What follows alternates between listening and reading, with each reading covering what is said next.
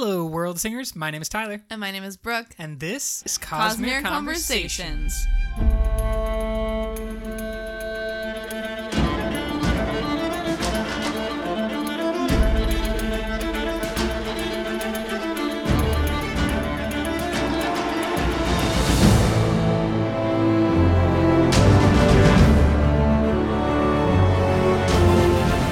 Brooke, welcome back. We have returned from our adventures around the world, traveling, and fans, welcome back after last week's episode, The Traveler. I wish we were traveling around the world. I guess we didn't travel around the world. It was, it was we did travel though, and everyone else listened to The Traveler. So which I really loved. Just re-listening to that story and maybe our excellent presentation of the story. yeah, if you own like an audiobook company and you want to hire us, please feel free to get in contact. Yeah, if you want to hire Brooke, I know that she's the better one of the two, but yeah, you could definitely hire both of us. this week, we are doing a couple of things. We are going to go over round two and three from the Cosmere cage match, looking at many of our favorite fights. Because we have two rounds to get through, we are going to jump between rounds and kind of follow characters until their natural conclusion. Uh, so, for those of you following along at home, we're not just going to go straight in order, finishing all of round two and then moving on and finishing all of round three. We are instead going to talk about the round two fights, then move in, talk about the round three fights until we have like one winner set up. Hope that makes sense for everyone because that's what we're about to do. yep. Rook's in. She's on top of it. She's ready to go. Awake from the nap. Here we go. Round two fight between Kelsier and Vin. This was on my watch list from last time. it's a book fight. Well, Yeah. not really Well, necessarily not really. a real book fight, but like we've definitely seen Kelsier and Vin together, uh, training, fighting Yeah. side by side. True. Like we these two characters are very familiar with each other. And there are two Mistborns. So power wise, Pretty powerful. they're very definitely very powerful and also their powers are similar and they're aware of each other's powers so a very interesting fight between the survivor and The hero of ages, but not. psych i was gonna say the god killer uh Ah. the what, what other nicknames did she go by the little knife or something like that uh she like king's king's knife or something like that 'cause she's always Oh, used yeah. like Elend's assassin Yeah. But we have these two friends, mentor versus mentee, going up against each other. What do you think, Brooke? Uh, I think I said that Vin would win this fight because I think Kelsier is very powerful, but Vin has that same kind of like determined, um, scrappy fighter mentality that Kelsier does. But I think she is a little bit more resourceful, a little bit more innovative, and possibly stronger. Yeah, it's interesting because many times in the Scadrial universe, it is remarked that powers are often associated with size.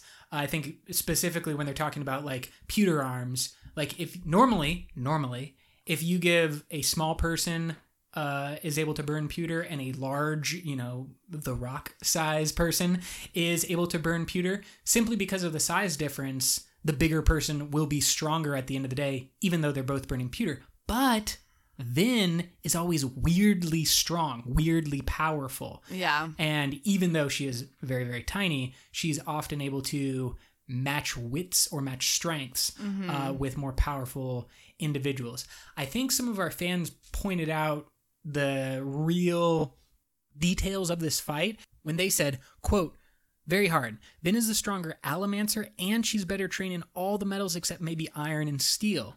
Both sides are very powerful, and the outcome depends heavily on luck.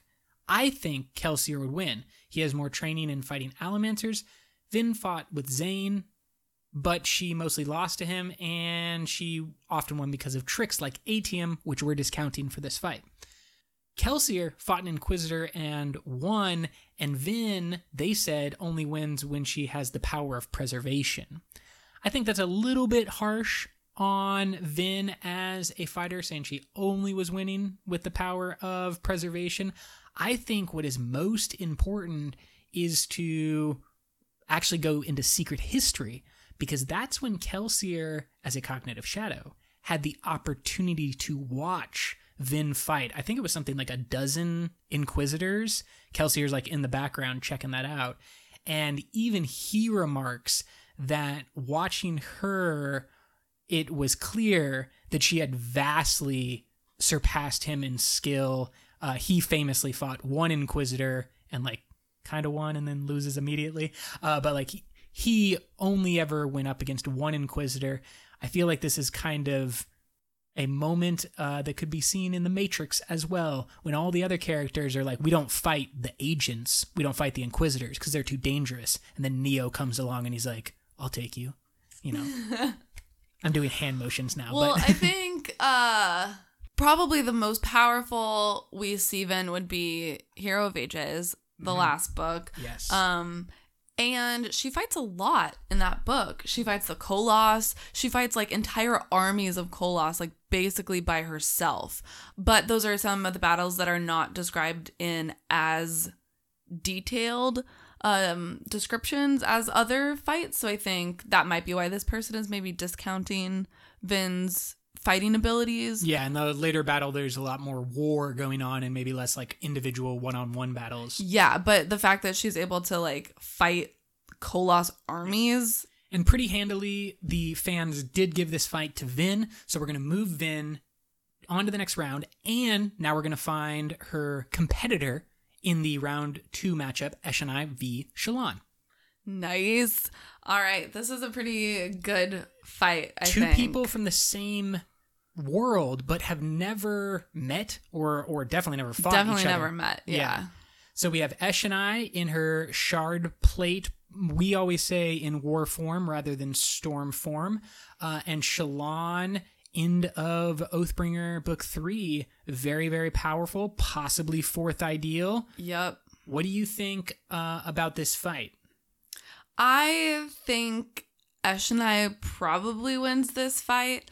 Um, and I say that because for me personally, I'm not 100% sure that Shallan has shard plate yet. Which is fair. So I it's didn't also fair that to say like she can't manifest it on her on own will, yeah. for sure. So for me, I'm not saying that Shallan has shard plate in Yeah. this fight.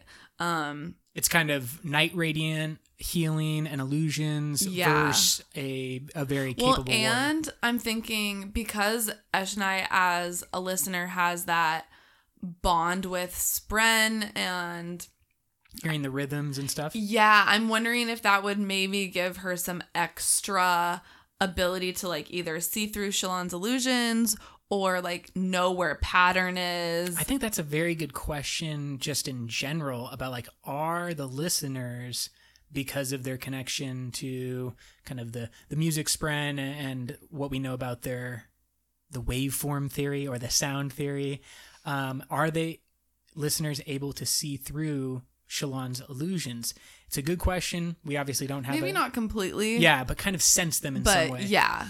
yeah, I do think that's interesting because remember, a Lightweaver's main surge is actually the ability to manipulate waveforms, not just light, even though the name makes it seem like it's all waveforms. And listeners are pretty good at hearing those waveforms, so maybe uh, that could give us some hints True, true. the fans uh, definitely were favoring Eshonai in this matchup, and they make a couple of good points. Uh, one person said, "quote I think Shallan has the potential to be the most powerful in all of Stormlight, mixing illusions with soul casting like she did in the last battle of Oathbringer is pretty insane." However, she's just scratched the surface of her power, whereas Eshonai was an experienced soldier and warrior. I believe that the real thing that is going to be difficult for Sean to deal with is some type of closing the distance very quickly. You know, who cares if you throw up a thousand illusions? uh, because Eshonai is just going to charge through those, and then once it's close combat fighting, Shallan gets destroyed by Eshonai. Yeah, definitely. And Eshonai, like you said, is such an experienced fighter. It would seem weird for Eshonai to fall for any basic type of illusions, so Shallan really has to bring like her A game, and I don't even know if her A game is enough to slow Eshonai down. Yeah. So Eshonai moves on to the next round, and now we go back and do the matchup between Vin and Eshonai, so we can see who is uh, our final winner. So now we're doing the round three matchup, Vin v Eshonai. What do you think? Man, this is a tough one. I think this is a pretty good fight. Um, I think Vin probably wins this. What do you think? It is certainly one of the most, I think, kind of like significant battle types that we can see in a cross Cosmere event. A full Mistborn, which technically doesn't even exist anymore in the Cosmere, like in the timeline, against a individual from Roshar in full plate with blade and in war form. Like this is a physically superior. Eshonai is physically sh- superior to Vin. Then you put on plate. Does that make her kind of equal to Vin with pewter? I kind of think like that's a fair uh, lineup to say like I feel like she Eshonai would be stronger than Vin with pewter I- in yeah. shard plate. okay, I can agree with that in Yeah. shard plate. I would think that like Vin with pewter is probably a little bit better than just a standard war form uh Parshendi listener. But when you throw on the plate, definitely there's nothing that's going to easily break the plate that Vin can throw out. Yeah, so Vin's gonna have to be really agile and really use her push and pull. And luckily, she's very good at that. So we hypothesized in uh, Wax vs. Adolin round one fight about how more mobile characters have a pretty big advantage. And Vin is definitely the more mobile and agile character in this fight. So Vin would have to like stay out of range of the shard blade. Yes, absolutely. And what? Somehow like tackle Eshonai from behind or something. Well, there I think there's a couple of moves that you can do. Because Vin doesn't fight with any weapons. she the only thing she might use is daggers, but those aren't going to help against a Yeah. shard blade unless you can get in real close and just go straight for the eye stab. Yeah. I think the move is to do something like what we described uh, Wax doing, which is keep your distance and just pelt the shit out of that shard plate. Um, remember, because But Vin, Vin doesn't even have a gun. she doesn't have guns, but she has coins maybe that she can wins use. this. It's, it, I mean, it's definitely a good fight. I think. I think she can use those coins in a similar way to a bullet. Yeah, that's gonna be And she can recycle. so much She harder can though. throw. Oh, definitely, it's gonna take more time than bullets. yeah. um, but she can throw the coins into the plate uh, and then pull them immediately back and fire them again. Unless she the plate is so hard that the coins become like useless. it's possible that the coins can never break through the plate. Um, I think the one move that Vin does have that's interesting and could always be used in interesting ways in the book is the use of Duralumin to boost one or more of the other metals. It's a risky True. play, but she could theoretically do something like a steel push coin Duralumin blast uh, with pewter to save herself and send that right through Eshonai's skull. I think I'm just one person, but I think that the force that Vin could throw out is powerful enough to break through shard plate. That's just my. Man, I don't know. I feel like as we're talking about this, I'm like changing my mind. You're thinking Eshonai. I mean, because Eshonai is not completely limited in mobility. It's not like she's sitting there like Shallan just waiting for the battle to get close. Eshonai can take, not to the sky, but she can definitely like cover some distance pretty quickly. Right, because like we talked about last time, she has the sort of jumping, like super jump ability. Yeah, Of the basically. The, double jump. Everybody yeah. knows you jump into the air once and then you jump again and you just push off the air. That's how it works in double jump land. One of the fans said this quote, Vin's greater mobility would allow her to keep a safe distance and pepper Eshonai with coins until her plate broke. If she needed, she could recycle the coins by using iron to pull them back towards her. Once Eshonai's plate is gone, single coin to the head would be enough to put her down. End quote. It's possible. I think that's a good strategy and a good tactic. Yeah, I just don't know if I buy that that wins Vin the round. The real problem for me, Mm-hmm. though, is anytime Vin gets close to that shard blade, she has no healing powers like other Right. people we've seen. So she really can't ever get hit by Eshonai. Yeah, she has to be 100% perfect to make no mistakes. Yeah, which, you know, she hasn't ever fought anyone who was maybe as deadly with the exception of the Lord Ruler, I would say, and he didn't really use all of his powers. Uh, but Vin versus Eshonai is a, I think, intense matchup. Definitely. What did the fans say? The fans settled this one, and pretty close, but definitive, they give Vin the victory.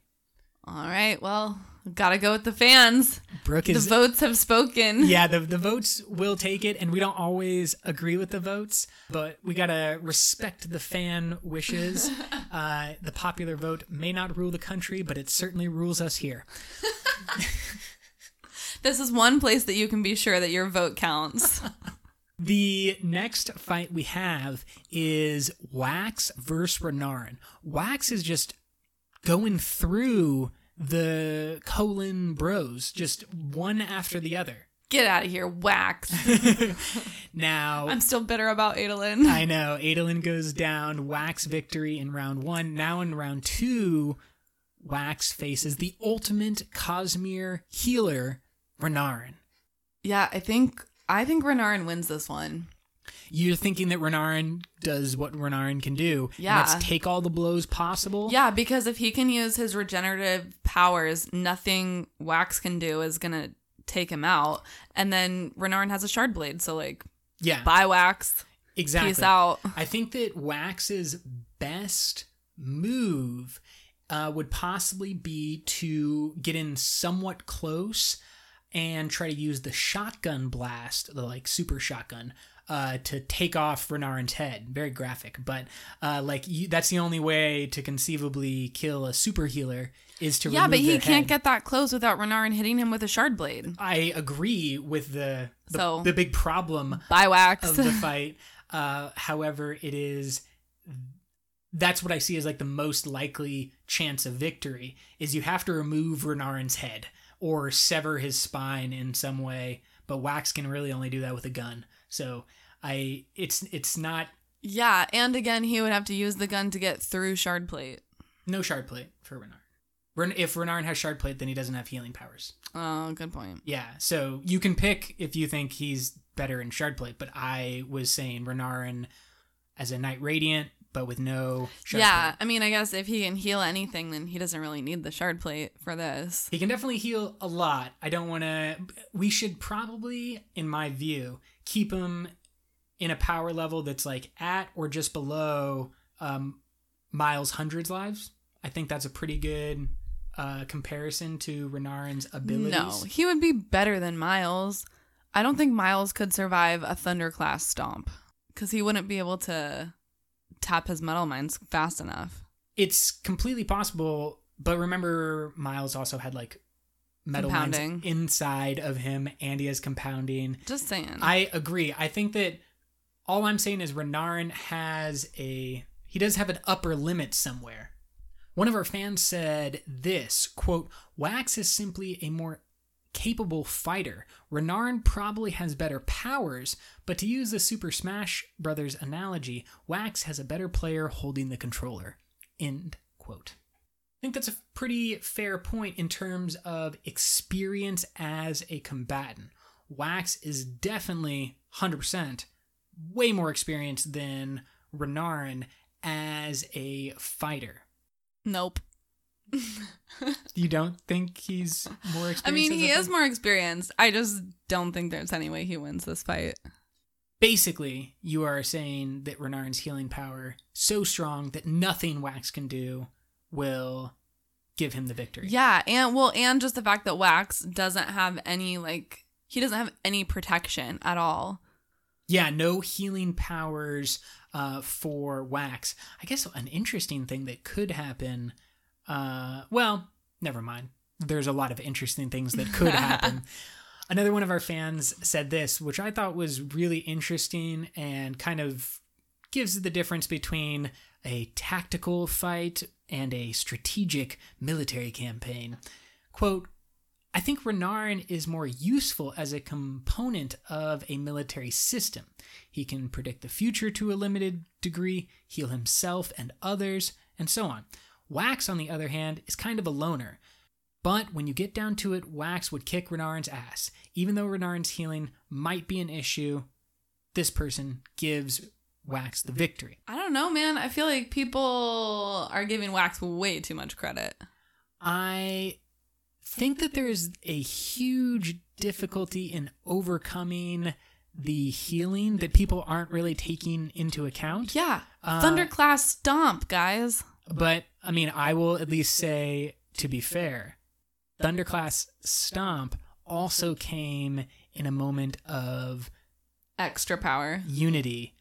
Definitely, he's very capable and he's an incredible healer, uh, but maybe not able to like do it as easily as we saw in that moment. Fair. Just, just to like try to be fair, like Yeah. um, you know, Stormlight is obviously something that can run out, uh, and so does a couple of shots from the gun wear out the Stormlight to then win a shot to the head.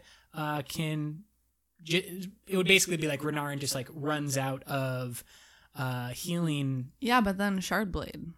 That's definitely true if Wax has to get close. Wax clo- getting close is not a good move, in my opinion, uh, in so this true. fight.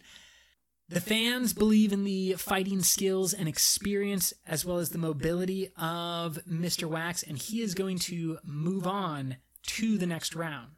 Let's get him a combatant when we look at the round two matchup Kaladin versus Dalinar. Man, such an intense fight. This one is one of those fights that everyone probably thinks about because they're always together in the Stormlight archive, uh, but we hope never ever happens. Yes. please, please. It would like break all the codes, Oh all God. the promises, Yeah. everything would fall apart. Oh no. Yeah. Just cry Two forever. Men specifically that are very, very dedicated to their codes of honor and the bonds that they have made. I don't think it would go well if they actually had to fight each other. This one is super interesting. I put Dalinar as the Blackthorn, full plate, full thrill, Shardblade, named Oathbringer against Kaladin, the third ideal Windrunner. Huge matchup. I would love to see this happen. I think that Kaladin is going to start with the advantage. I, I would give him the edge up, and I voted for him because of some of the things we've talked about before mobility, Mm-hmm. as well as his ability now to change Syl into whatever weapon or shield Yeah. he wants. That to me is like really big and really significant to the point that like we haven't even seen it all that much, but there were a couple times in the end of Oathbringer, maybe even uh, a few more of the fights, but definitely in that battle against Amaram, where Kaladin shifts Syl from a weapon to a shield and like catches shard blades uh, or otherwise blocks incoming blows. Yeah, I think that fight in Oathbringer is one of the most like intense, difficult fights that Kaladin could ever have. And so then if he's fighting Dalinar, I kind of feel like those are at least comparable. I think Amaram might have even been more difficult. With all his powers, I think that Amaram is definitely Yeah. I mean, just the thing that like in the fight against Amaram, uh, Kaladin had to constantly be flying, even when he was trying to fight, because if he were to touch the ground, Amaram would use he would like morph the stone around Kaladin's feet. So just try to think about that. How do you thrust a spear or your weapon at someone with any force? Yeah, you have nothing to give Nothing- you. no foundation, nothing to push off of. So he's constantly using lashings to give himself positioning That's a great core workout. it's incredible, uh, both as a physical and magical workout. And I really just don't think that Dalinar would ever represent that big a threat to a fully realized Kaladin. Yeah, absolutely. Because at the very least, Kaladin can count on the fact that Dalinar will be mostly land bound. Yes. Like there, there's a, a, structure and a limitation to what Dalinar can do that is uh, able to be predicted. Yes, and it's also something that Kaladin's dealt with many times before. Even before, he, well, maybe he had very, very light uh, connection to Syl when he killed his first shard bearer, but he certainly did not have access to surges or any type of training as a, a windrunner. And Dalinar is definitely, you know, more talented as a fighter than any of the other shard bearers that Kaladin's fought. Yes, But, But- I still think Kaladin wins this. and so do the fans. Uh, one of them specifically pointed out, "quote Turn Syl into the 15 foot spear and then fly around poking Dalinar. GG, easy." End quote. I gotta say. That's a pretty good way to fight. Uh, if you're gonna have to fight a shard bearer, it's just like, what are you gonna do against a 15 foot magical spear and a person wielding it who can fly? It's tough. The fans, heartbreakingly, have decided that Kaladin will defeat Dalinar and move on to the next round. Ding ding. Which brings us to the round three fight. Personally, I didn't know if we would get to see this fight, but it's one that I am very excited about. It's a good fight, even though I don't think Wax should be here. This is a this is a pretty cool fight. The fight itself is great. So our round three matchup places Kaladin versus Wax. Two individuals who previously we have said won because of their mobility. Like Wax always was using mobility Yeah. against people. This is like- I feel like uses mobility. One of the most even fights. Now, I actually think that Wax's twin born abilities don't give him as significant as an advantage as it may have in other fights against Kaladin because the main thing that Wax had going for him was like his flying ability, the steel pushing, or is it iron pulling? No, he's a steel pusher. Yeah. Uh, the steel pushing to give him his height over people was one of the main things that I kept counting on to give him victories. Like it's just it's a huge significance to be able to fly when your opponent cannot. Yeah, but now he is doing his steel pushing with Kaladin, who also can take to the skies. And do you think I believe that the lashing that Kaladin can do is way better than steel pushing? Yeah, I think it's more dynamic. Kaladin has more freedom. So while they're both pretty practiced with their version of this flying ish ability, um, I think Kaladin has the advantage just in terms of uh, flexibility and dynamism. One of our fans said, quote, even with his allomantic abilities, I just feel that if full Night Radiant Windrunner takes this, Kaladin is just too talented of a fighter. End quote. Yeah, and I think they're both very instinctual um combatants right they've like taken to their version of combat uh, in a very natural uh way but I think Wax is used to a different kind of combat. Like he's kind of used to a sort of guerrilla one on one in a city type of thing, whereas Kaladin has that war uh training as well as like one on one combat abilities. Um so I just think he, he again he's just more uh dynamic in this fight. Could you read this quote uh, from one of our fans? Yeah, this is a good one. Quote, Wax finally has to face a foe even more mobile than himself, and that's a kind of enemy that has he's never seen before.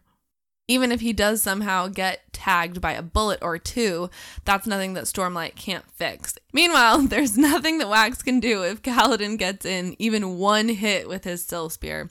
Good call. Good yeah, call. I feel like the big difference here is we have two people, very experienced, good fighters, mobile, flying, weapons are both awesome, uh, but Kaladin has healing and Wax does not. So Kaladin can take blows. So either in the short term, if he wants to go like super aggressive and just take the shots and get in close, or over the long term, Kaladin's going to have the advantage because of healing. It's also what our fans said. Kaladin moves on to our semifinals. Ah, semifinal. First, we go back. We go back to our round two matchup that caused probably some of the most strong opinions and disagreements of the entire Cosmere cage match. We had Oh man. Marasi versus Vasher. Oh, man, I really loved this fight because I thought that this was a very unique fight that I may have never thought of otherwise. And I think that Marasi takes this. I know that's an unpopular opinion, but hear me out. Marasi is uniquely able to fight Vasher because of her speed bubble and the little cube that she has. So I think she throws the cube, traps Vasher in a slow speed bubble. What is he gonna do in a slow speed bubble? Like, I think that the weapons that we have coming to this fight, this is a bringing a gun to a sword fight situation. Vasher has no experience with guns whatsoever. I'm sure he's seen bow and arrows and crossbows and that stuff, but certainly nothing as powerful as the pistols that Marasi is going to bring. The question about the time dilation and the the bubble uh, what's it called? Oh, the cube. The cube that Marasi is able to use to implant her powers and then throw uh, the cube like a time grenade is literally the only move that can give her victory. Would you agree to that? Like, is there anything Um, else you think? probably. I mean, I think she's like a good shot, but not a perfect shot. So if she like got super lucky and was able to just get like the perfect sure. uh shot on Vasher, him right maybe. yeah. yeah, but I think that's unlikely. So yeah, I think but that power is not useful in too many other fights, right? Um so I just think this is a cool fight where Marasi could really shine through because if she throws the cube, I mean Vasher is either just going to be awakening very slowly or like moving his sword very slowly and then she can take a shot And do remember that anytime a bullet enters or exits a speed bubble, it does get It ricochets. Yeah, for sure. So But- it's a bunch of shots. She's probably Yeah, if she does- and yeah. get lucky hitting one. I don't think that it is a good fight for Marasi on the surface, except for that one thing that you just laid out. Like she has the ability. We're almost, you know, not that many other fighters even have this ability to turn the fight on a dime with her very specific powers. Yeah, like in one second, she can negate everything that Vasher can do. Yeah, because what we have seen from Vasher is just not of the time period that uh, Marasi is coming from. There's there's never been an instance when Vasher has to deal with a world where there's guns and where that's something that he has to compete. I mean, I guess he has world hopped, but we don't know that. I've never seen him on Scadrial Yeah. at that time. Uh, I think one of the interesting things to keep in mind, though, is just how diverse and capable Vasher is in his backstory. And I think this is what many of the fans pointed out as well is that Vasher is at minimum a couple hundred years old. He has a bunch of fighting experience, a bunch of investiture knowledge, and he's done really, really creative things like creating the lifeless squirrels uh, to go distract people and to uh, Yeah, but he trick- would have to bring a squirrel with him to the fight. Oh, he always brings a squirrel to the fight. He's Vasher. I think that he uh, has a lot of kind of experience that is beyond any single lifetime. It's just kind of that like stacked, it's almost like compounding. He's basically got compounded experience when it comes to uh, fighting compared to other mortal characters in their normal one lives. Yeah, but if he can't even fight, then none of that does him any good. That is the question is like what can Vasher do to counteract the slow bubble grenade that Marasi is going to uh, throw at him. These are some of the things that we've seen him do in the book. Change his uh, pants to be awakened and give him super strong legs that he can both jump very high and catch himself from tall falls. We have seen him use awakening to block projectiles, but definitely never anything like a bullet. Uh, and we have seen him as a, at least at the end of Warbreaker, a revealed, returned with all of the powers and even more of the powers uh, that those beings or the so he has a, a endowed breath from his creator and has a bunch of experience using all of that in a bunch of different ways.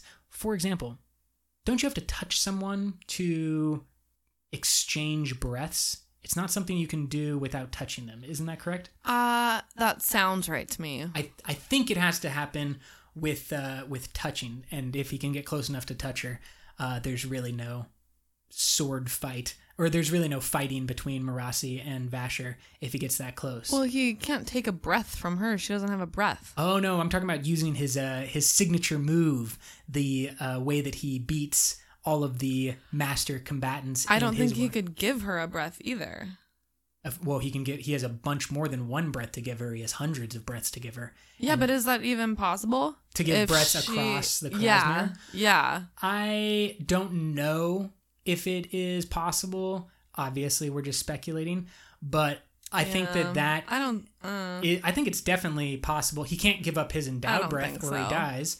Why don't you think he can give breaths to a non a person not from what is it Nalthis. Nalthis? because she like there's a barrier. If she does, if she didn't have a breath to begin with, how would she be able to accept a breath? Because she has a spiritual soul, and you're saying that Yeah, but because people are specifically yes, capable of having breaths, and that like definitely sounds correct. Yeah, think that's the whole way that their magic system works. The uh, shard of endowment uh, chose to give each person who is born on Nalthis a breath. So if you're not born on Nalthis, you Can don't you- have You breath. don't have a breath, yes, but could you take a breath? Could you be forced uh, to take a breath like Vasher does in his signature move? I don't think so. I don't know. That's an interesting question. I'm also kind of They would you would have to like change their spirit web to be able to Yeah. take breath. maybe or Yep, one hundred percent. it's not 100%. Yep. You're not Brandon Sanderson. uh, Brandon, confirm this for me. Yeah, I know you're a big fan of the pod. Right in. big fan of the pod. You can find us on Twitter, Brandon, at Cosmere Convo, Reddit, Facebook, we're everywhere. I think that that's an interesting question because now I'm just kind of thinking like, is the speed bubble even going to work on Vasher? It's a piece of investiture, right? Yeah, but it's manipulating something external. Definitely, it's not manipulating. Yeah, yeah, it's definitely Yeah. manipulating. Like it's creating a little bubble around time. But I'm saying like Vasher is heavily invested, more even than like normal people that we have seen on. Yeah, but that doesn't mean that he's exempt from space and time. well, I'm kind of wondering if it does mean that. That's what I'm. No, I think only Hoid has that. That would be that would be interesting. Can we now re?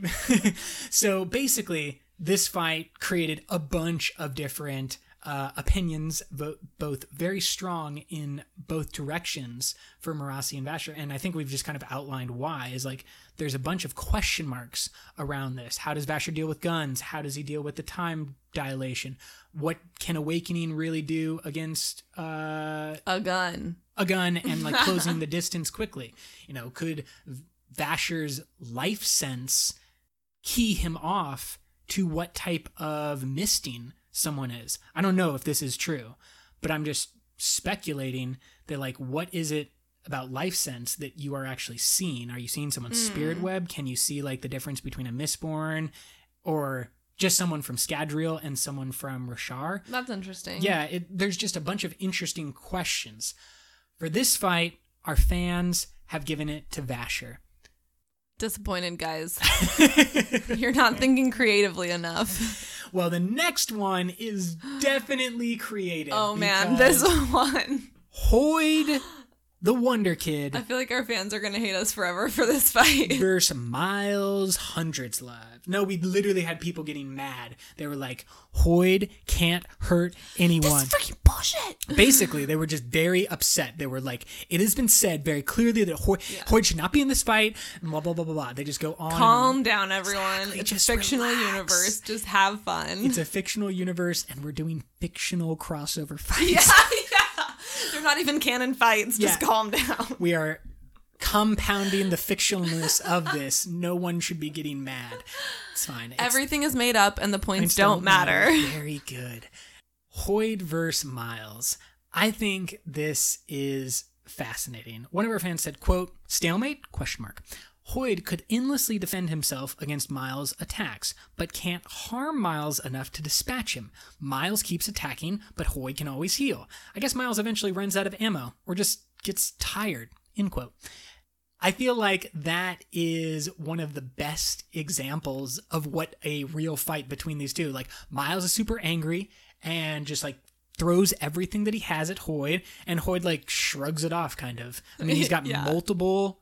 We know he's at least, at the very least, he is a Knight Radiant, so he has that healing power. He's got whatever his Yolen powers are, whatever been keeping him around for so long, and we think he's a full Mistborn because he took that bead of Lerasium and is guarding it as he would his own skin. Well, yeah. I mean, he for sure has some Allomantic abilities. He may be a full Mistborn. Any, I mean, any way you slice it, he's definitely powerful. But again, can't hurt anyone. Um, another great point from our fans was quote. Miles is not mentally sound, something Hoid would exploit and break him in a war of the mind. End quote. That's where I think this fight is going to take place. I, Totally. I actually wrote- Hoid just sits around and just like insults him until Miles just like slits his wrist. that's how I think it's gonna go. Is and it's not gonna happen quickly. So I wrote a full retcon Oh, for gosh. this fight. Uh, I have changed everything about the Cosmere. So once again, Brandon, feel free to contact me and like pick my brain because this is actually what happened. Miles supposedly died at the end of Mistborn Era 2, Book 1. Guess what? Nope, he didn't. He was grabbed by Adonalsium. I don't even care. He was grabbed by Adonalsium, thrown into a little pocket universe where there's just an infinitely flat plane, and challenged by Hoid.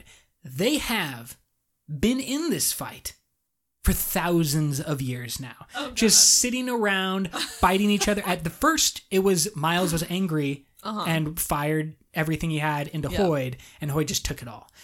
Then Hoid was like, uh, look, you're kind of stuck here and you should just give up. And Miles, being all crazy and stuff, is like, I'll never give up. I'll definitely figure out a way out of here. And Hoid is like, okay, I'm going to go world hop. And Hoid just world hops away. And so Hoid Oh, has done everything we have seen him do in the books. While Miles is just waiting for him. every time he hops back somewhere out of the books and everybody's like, where did Wit go? Where did Hoid go? Where's that beggar? he just pops in and lands a punch. Exactly. He's just dropping in to the pocket universe to fight Miles and really not even to fight him, just to see if he has taken out all of his goldminds and committed suicide. Over enough time, that is exactly what will happen. Hoid will outlast and outsurvive, but not actually outcombat Miles' hundreds lives. Do we know that Hoid has that much healing power though? To legitimately like take a bunch of Yeah. bullet- uh, yeah. Like how much can he really take? You know? Well, there's a couple of things that fans pointed out when it came to uh, Hoid. In a Word of Brandon, one fan pointed out uh, that a questioner asked, Who is the most powerful non shard entity in the Cosmere? And Brandon himself said it's probably Hoid. So, obviously, not counting shards, but Hoid definitely has a lot of healing. He almost laughed in Jasnah's face when she threatened him with the uh, shard blade. That's true. so he obviously that can be acting, and Hoid is you know plenty good at being an actor. But it also just might be confidence in his long lasting life. It kind of also comes down to the meta-ness that we have discussed before when it deals with Hoid. Yeah. Uh, Hoid can't die because Brandon needs him. so therefore, he will remain alive regardless of whatever happens because Brandon needs him later. And therefore, nothing that happens now can affect Hoid. That's just part of our deep Hoid theory, Yup. uh, which you can go back to our very first episode if you really want the uh, the craziness of that. However, I think that Hoid wins this by driving Miles insane over multiple hundreds or thousands of years. I agree. Excellent. Hoid moves on. Two Face Vasher. Vasher v. Hoid. I Oh, love this shoot. fight. I love this fight because we have two characters that we know are unlike all the other characters. They're also both so sassy. oh man, they're just ex- like they're beyond being experienced. They're Yeah. Ooh, being yeah. wizened. Just like- wizened. I don't even know how to say that. Battle worn, Yeah. world weary. literally too old to still be alive. Like they they shouldn't be alive anymore. Even though like Vasher is a heck of old and Hoid is like old enough to be Vasher's like great great grandfather. Oh, I mean, I'm pretty sure that Hoid is old enough to be everybody's. I'm just saying. but yes, two old Cosmere dudes. and I think that one of our fans uh, who got creative with it, I like when they get creative with it, said this quote, I like this one. I don't even want to see a fight. I just want to see them sitting and having a conversation. Still, since I have to choose, I say Hoid. Always Hoid. End quote.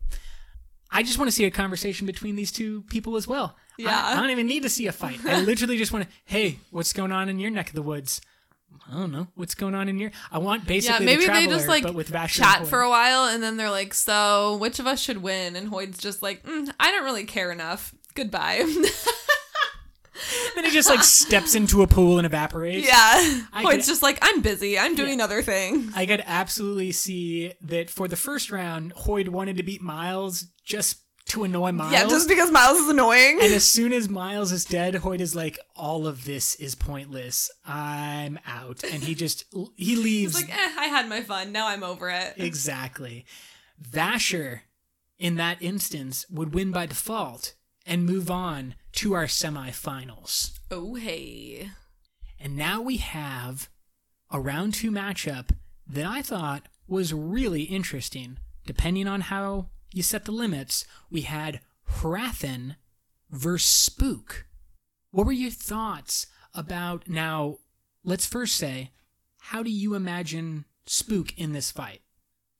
Oh, um, I think I was imagining Spook as a tin savant, and like maybe with pewter. But not as Lord Mistborn. I honestly completely forgot that he is even. I mean, it happens Mistborn. literally between the books. Uh, yeah, but- so I think I just like wasn't really counting that. Yeah, we we said that if you had to get your spirit web rewoven by a god, that did not count in this particular fight. So Spook is a tin savant and a pewter uh, enhanced through hemalurgy. Yeah, right. Uh, in this fight for us, but he's going up against Hrathen, who is one of the more experienced fighters we have seen. He's one of these people who's super old. Eh, maybe not super old, but like in yeah, his in the grand scheme, not that old, yeah, that's fair. He is and not that old for a experienced. warrior. He like pales in comparison to Dalinar. Oh, I would agree that Dallin is probably like one of the only people who has Yeah, more. I mean, I don't know. Like Hrathen is fine, but compared to everyone else, I'm just like, mm, Let's put it this way: whatever. on his world, he was very, very capable, competent, and powerful, and feared for good reason. Uh, he had a full set of normal plate, uh, which I think will actually help him in, in this fight, as we'll talk about in a second.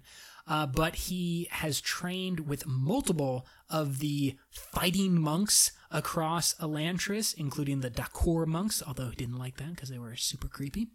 Uh, however, he has one gift, curse, from the Dakhor monks, and that is a forearm that is near indestructible. Oh yeah, because isn't he like he's going to become a Dakhor, but he's like not strong enough or like not evil enough, and they're like, mm, "You're too much of like a nice little boy. You can leave." I think even though he wasn't a super nice uh, person, compared to the Dakhor monks, he did not want to complete their upper level training because it all revolved around human sacrifice, and that was like a step too far for him. For the so he completed like the first level of Dakhor monk training. That's why he has one bit of his body has changed, but he never became advanced in the Dakhor monastery. However, Spook has a tin savant and pewter body, which basically makes him incredibly durable, incredibly strong, and Daredevil esque in his fighting prowess. And we saw that a lot in the third Mistborn. like I think he's just on, always gonna see Hrathen coming and Yeah. be able to dodge any attacks that Hrathen may uh, launch.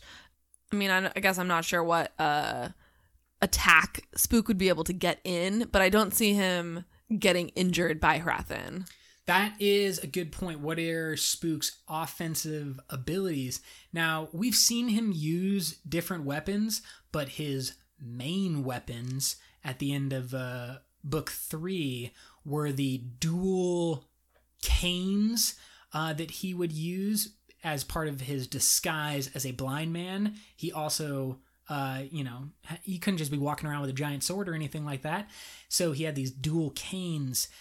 That isn't going to do much against anything else other than what Hrathen brings to the table because Hrathen fights mainly hand to hand combat. So these two are actually like well suited because a shard blade would just like snap through those canes. But I think that Hrathen is going to really underestimate his opponent.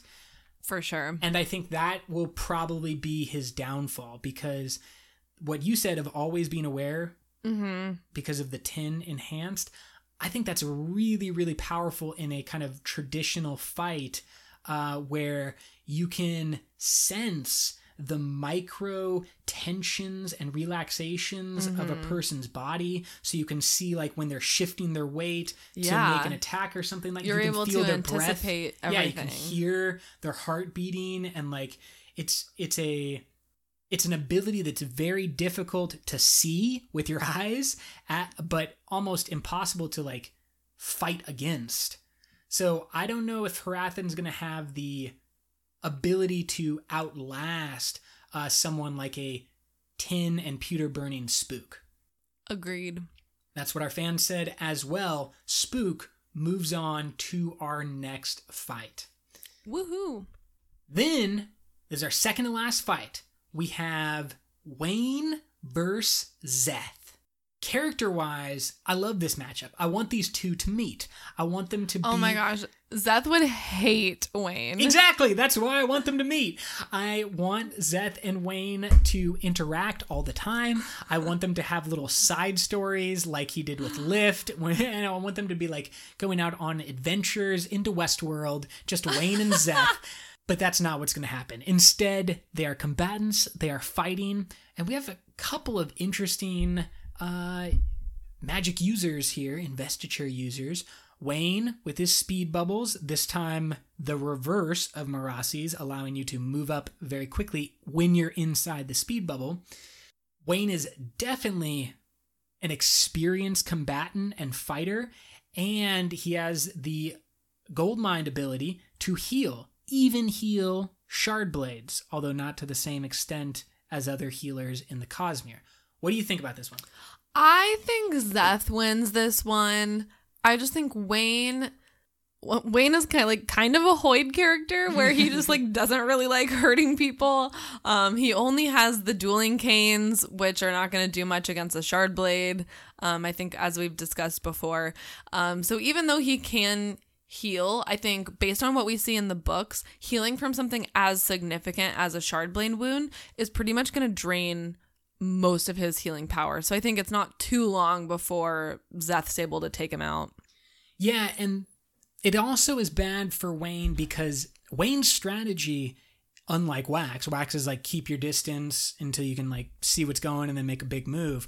Wayne is all about causing confusion by getting up close to someone, popping the speed bubble around like the two of them or three of them, fighting people individually in close combat, and then popping out and running away.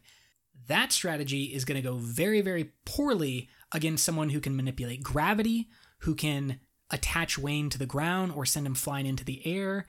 And as you said, Wayne has no ability to defend or really hurt Szeth in any specific way. So, unfortunately, one of our fans uh, said this Szeth just taps Wayne, sends him flying up into the air, and then as Wayne falls, Szeth slices him with the shard blade. Sorry, Wayne, you go down. Aw. Bye, Wayne. Leaving our final fight in round three, we have Spook versus Szeth. Oh, dang. What are your thoughts? Spook versus Szeth. Man, I think Szeth's got to win this. Unfortunately, I feel like this is the worst fight that Spook could be in. Yeah. As we said before, Spook not bringing any type of weapon that can deal with a honor blade or shard blade. Yeah. Similar to Wayne, but without the healing ability. So, Yeah. like, he's even more screwed. Like, yeah, he is going to be able to feel Szeth coming, but I just think that's not going to do him any good. Like, he's going to hide on the ground and put his hands over his head and then just get sliced. And one of our fans said this. I thought this was really interesting and a good understanding of how this fight would work. They said, quote, being a tin savant is normally a good way to be able to dodge and move around a less aware foe. It's going to be the opposite of helpful when the assassin in white lashes you to the ceiling and the back wall simultaneously, and your hypersensitive inner ear starts going crazy. Just one touch from Szeth, and Spook is going to be upside down in the corner puking on himself, and then comes the shard blade. I think that that is a really good point. Yeah, that's a great description. We saw multiple times uh, Spook be overwhelmed by stimuli, and I think obviously he kind of overcomes that and gets good at dealing with that. But it's never going to go away completely. It's still his weakness, and we've never seen him have to deal with anything like the motion sickness that would be caused by multiple lashings. yeah. Szeth handedly takes this fight, moving him on to the semifinals. Let's look at those semifinals Ooh, in yeah. detail. Let's look at our semifinal fights. Okay, so semifinal fights. We have Vin versus Kaladin, Mistborn versus Knight Radiant. Wow. That's another really great fight.